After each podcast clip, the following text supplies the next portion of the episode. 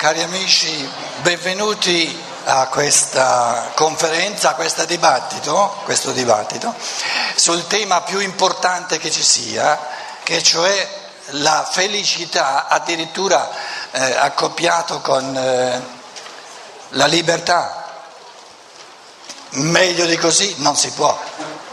Se uno riesce a vivere in piena libertà e pienamente felice, che vuole di più? Soltanto che vado bene col microfono, si capisce bene? A parte che voi non volete stare zitti, ma quello è normale, per la felicità vostra è necessario, insomma, continuare a parlare, vedo. Se casomai rimbomba troppo, non si sente bene, fatevi sentire, mi pare che sia meglio di questa mattina comunque il microfono. Allora. Questo pomeriggio saranno interpellate soprattutto le persone goderecce, giustamente, che vogliono godere la vita, vogliono essere felici, perché uno dice di cose che vanno a rotoli, di cose che ti fanno, danno mal di stomaco, ce ne sono abbastanza. Vediamo un pochino, cerchiamo di trovare il modo di vivere almeno minimamente sereni, almeno felici. E questo intento spontaneo, stamattina c'è un discorso anche sulla spontaneità, questo desiderio innato di essere felici è sano, perché se il creatore dell'uomo, supponiamo che ci sia stato, o la natura, avesse creato l'essere umano perché sia infelice, sarebbe stata una pensata bacata, sarebbe, insomma, allora lasci stare, no? E quindi ci troviamo dentro, giustamente, profondo, l'aspirazione a essere contenti, a essere felici. Allora, questo pomeriggio cercherò di sceverare un pochino, di entrare nel merito della felicità, creando un trinomio, non un binomio, un trinomio, e cioè che la felicità si può avere soltanto con la libertà. Fin qui credo che siamo tutti d'accordo, perché ognuno vuole essere felice, ognuno vuole essere libero, tutte e due le cose sono molto belle. Se tu mi dici che per essere sempre più felice devo essere sempre più libero, va tutto bene, perché io desidero essere sempre più libero. Quello che complica le cose è che felicità e libertà dipendono tutte e due da una terza realtà, cioè non si può essere felici, non si può essere liberi così.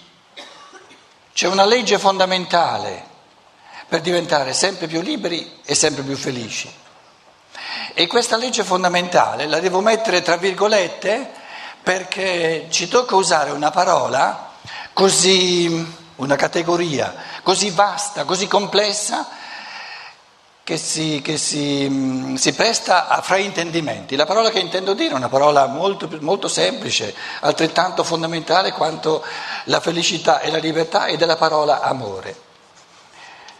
Allora, l'intento dei miei pensieri questo pomeriggio sarà di spiegare, in chiave conoscitiva, per noi non esistono qui comandamenti, doveri, stasera sarà il tema, che butteremo via tutti i doveri, tutti i comandamenti, non ce n'è bisogno, nella felicità, nella libertà e nell'amore, che hanno a che fare il dovere, i comandamenti, ciò che devi, ciò che ti viene imposto. Sarà il tema di stasera.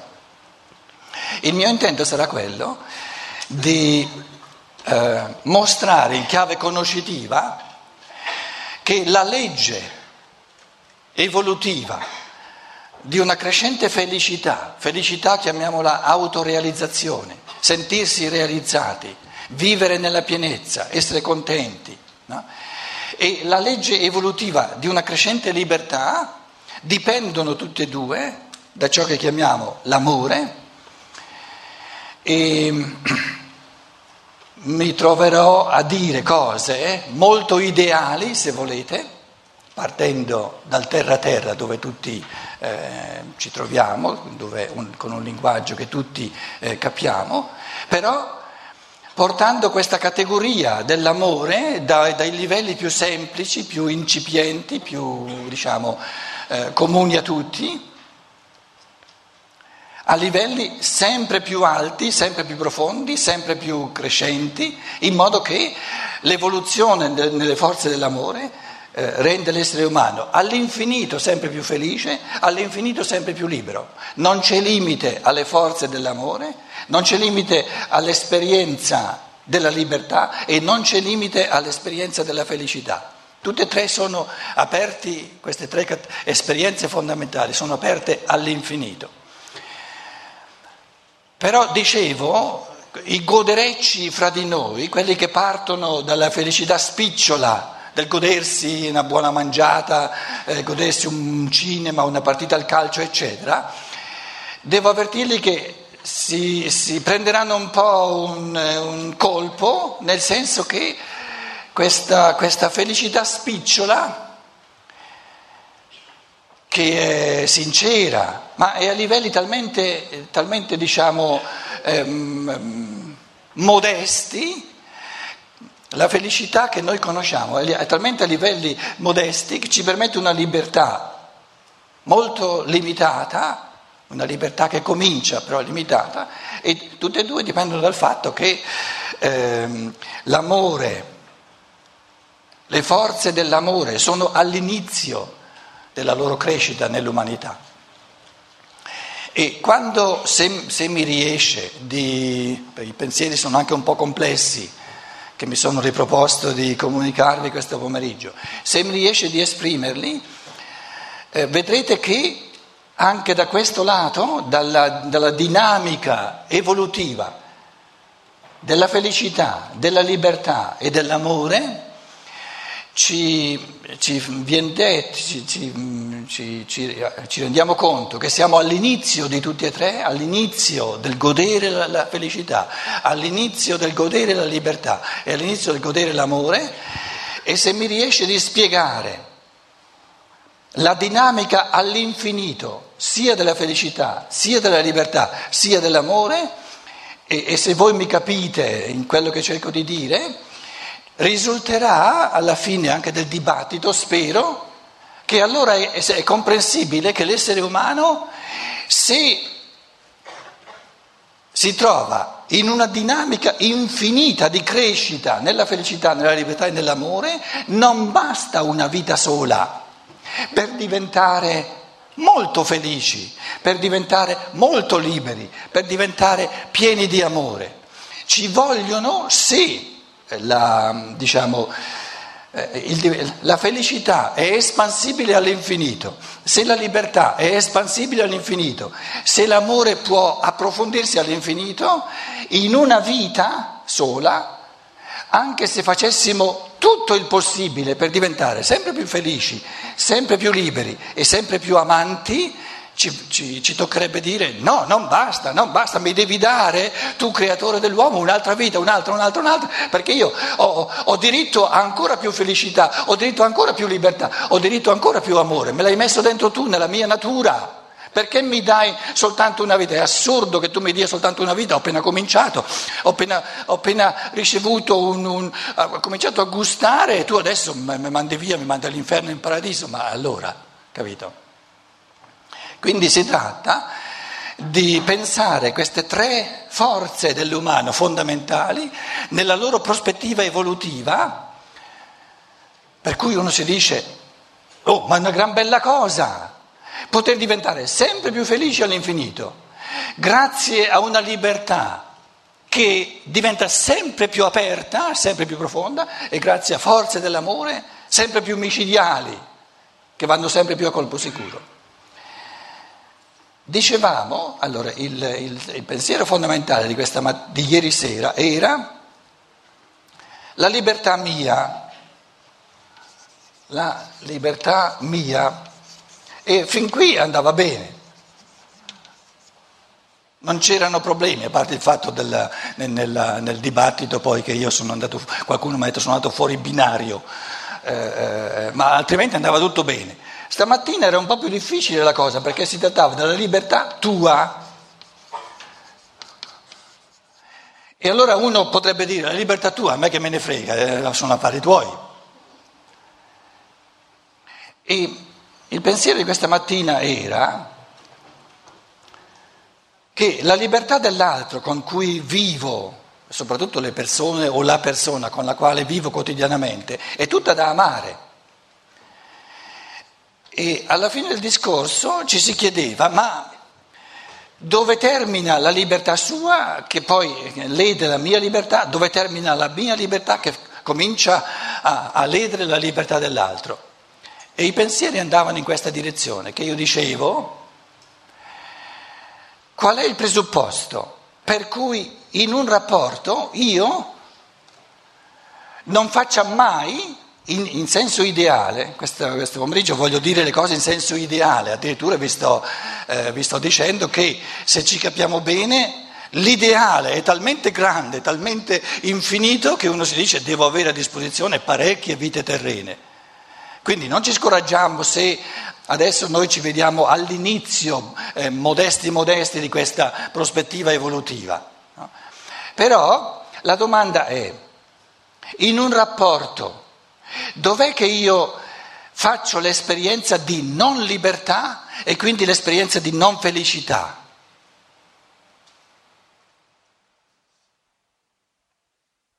Con questo intendo dire, e non c'è bisogno di spiegarlo più di tanto, che libertà e felicità le possiamo usare come sinonimi. Più sono libero e più mi sento felice, e più sono felice e più sono libero. Insomma, non voglio stare a spiegare questo pomeriggio che libertà e felicità sono la stessa cosa in fondo. Quando io mi sento veramente libero, mi sento felice. E essere felici significa essere liberi. Allora in un rapporto, partiamo dai rapporti quotidiani, in un rapporto dov'è che mi sento non libero? Quando l'altro pretende qualcosa da me o vuole qualcosa da me o non mi aiuta, qualcosa che non mi va.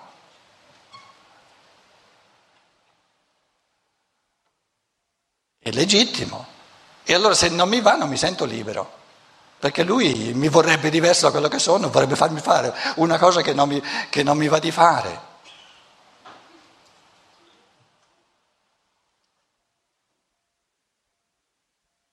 Io dicevo, il corpo è del tutto libero come strumento del pensiero, strumento della creazione artistica, strumento dei rapporti, strumento delle attività che noi compiamo. Il corpo come strumento è allo stato migliore quando non lo si nota. L'individuo è massimamente libero, adesso dico una cosa che non sta né in cielo né in terra, però voi ve la sentite poi nel dibattito, l'individuo è massimamente libero quando non si nota, è talmente compreso, è talmente occupato di ciò che sta facendo, dell'altro, gli interessa l'altro, gli interessa quello che c'è da fare, gli interessa l'umanità, gli interessa il popolo nel cui vive, eccetera, eccetera, eccetera. Il segreto della libertà è di dimenticarsi, di non notarsi. Nel momento in cui io mi noto che ho delle esigenze mie, sono non libero. Perché nel momento in cui ho delle esigenze mie, comprensibilissime, non sto dicendo che, perciò non siamo ancora a questi livelli, sto indicando una traiettoria, però deve essere pulita a livello di pensiero, importante che ci capiamo, allora diciamo la direzione dell'evoluzione è quella, abbiamo bisogno di secoli, di millenni, però è quella, e quindi se la mente individua sempre più chiaramente questa direzione, può convogliare le azioni più semplici in questa direzione e allora il quotidiano diventa sempre più felice. Nella misura in cui io ho esigenze mie, costringo tutto il mondo a pensare alle mie esigenze, ad adeguarsi alle mie esigenze e in questa costrizione non soltanto non è libero il mondo, ma non sono libero neanche io. Massimamente libera è la persona che non ha bisogno di nulla, non si nota, non è importante per sé. È la persona a cui dice che vuoi? e risponde, io chi sono? No, non mi interessa a me, non mi interesso io, mi interessa il mondo, mi interessano gli altri.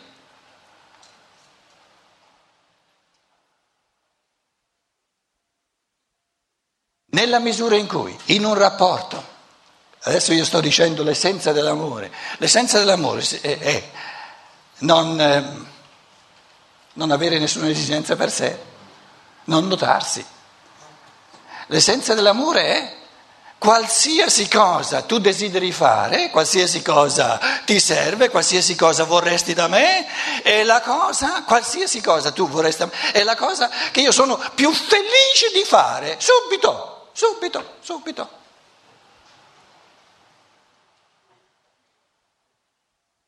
Nel momento in cui ciò che è un desiderio dell'altro, siccome io non lo vorrei, allora non lo faccio volentieri, lei della mia libertà divento un attimo infelice. Quindi sono sempre felice se sento gioia, se sento autorealizzazione, se sento, beatitudine. Nel fare ogni volta ciò che l'altro desidera.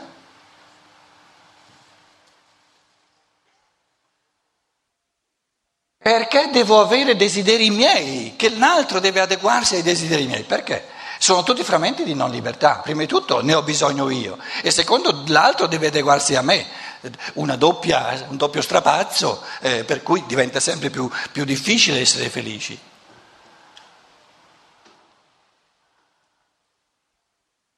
Quindi essere liberi, essere felici significa non mi importa nulla quello che c'è da fare, qualsiasi cosa tu proponi sono felice di farlo con te perché tu lo vuoi.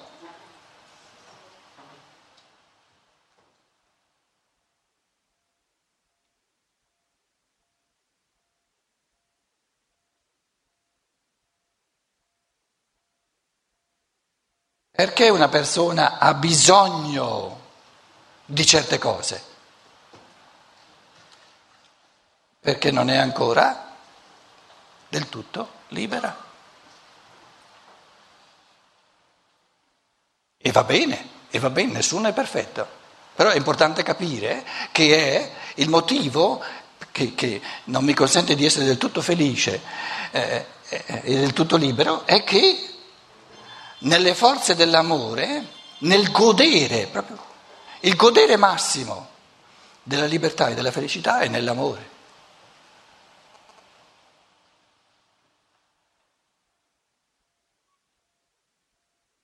La mamma, di nuovo il fenomeno primigenio della felicità, della libertà e dell'amore è di nuovo la mamma col bambino piccolo appena nato. La mamma ha bisogni suoi, che si sente non libera quando deve fare sempre quello che va bene per il bambino, eccetera. No, non ci pensa neanche, lei non si dimentica. C'è soltanto il bambino e quello che va bene per il bambino, quello che l'amore al bambino chiede di fare, no? Lo fa con libertà, lo vuole fare con libertà e la rende felice.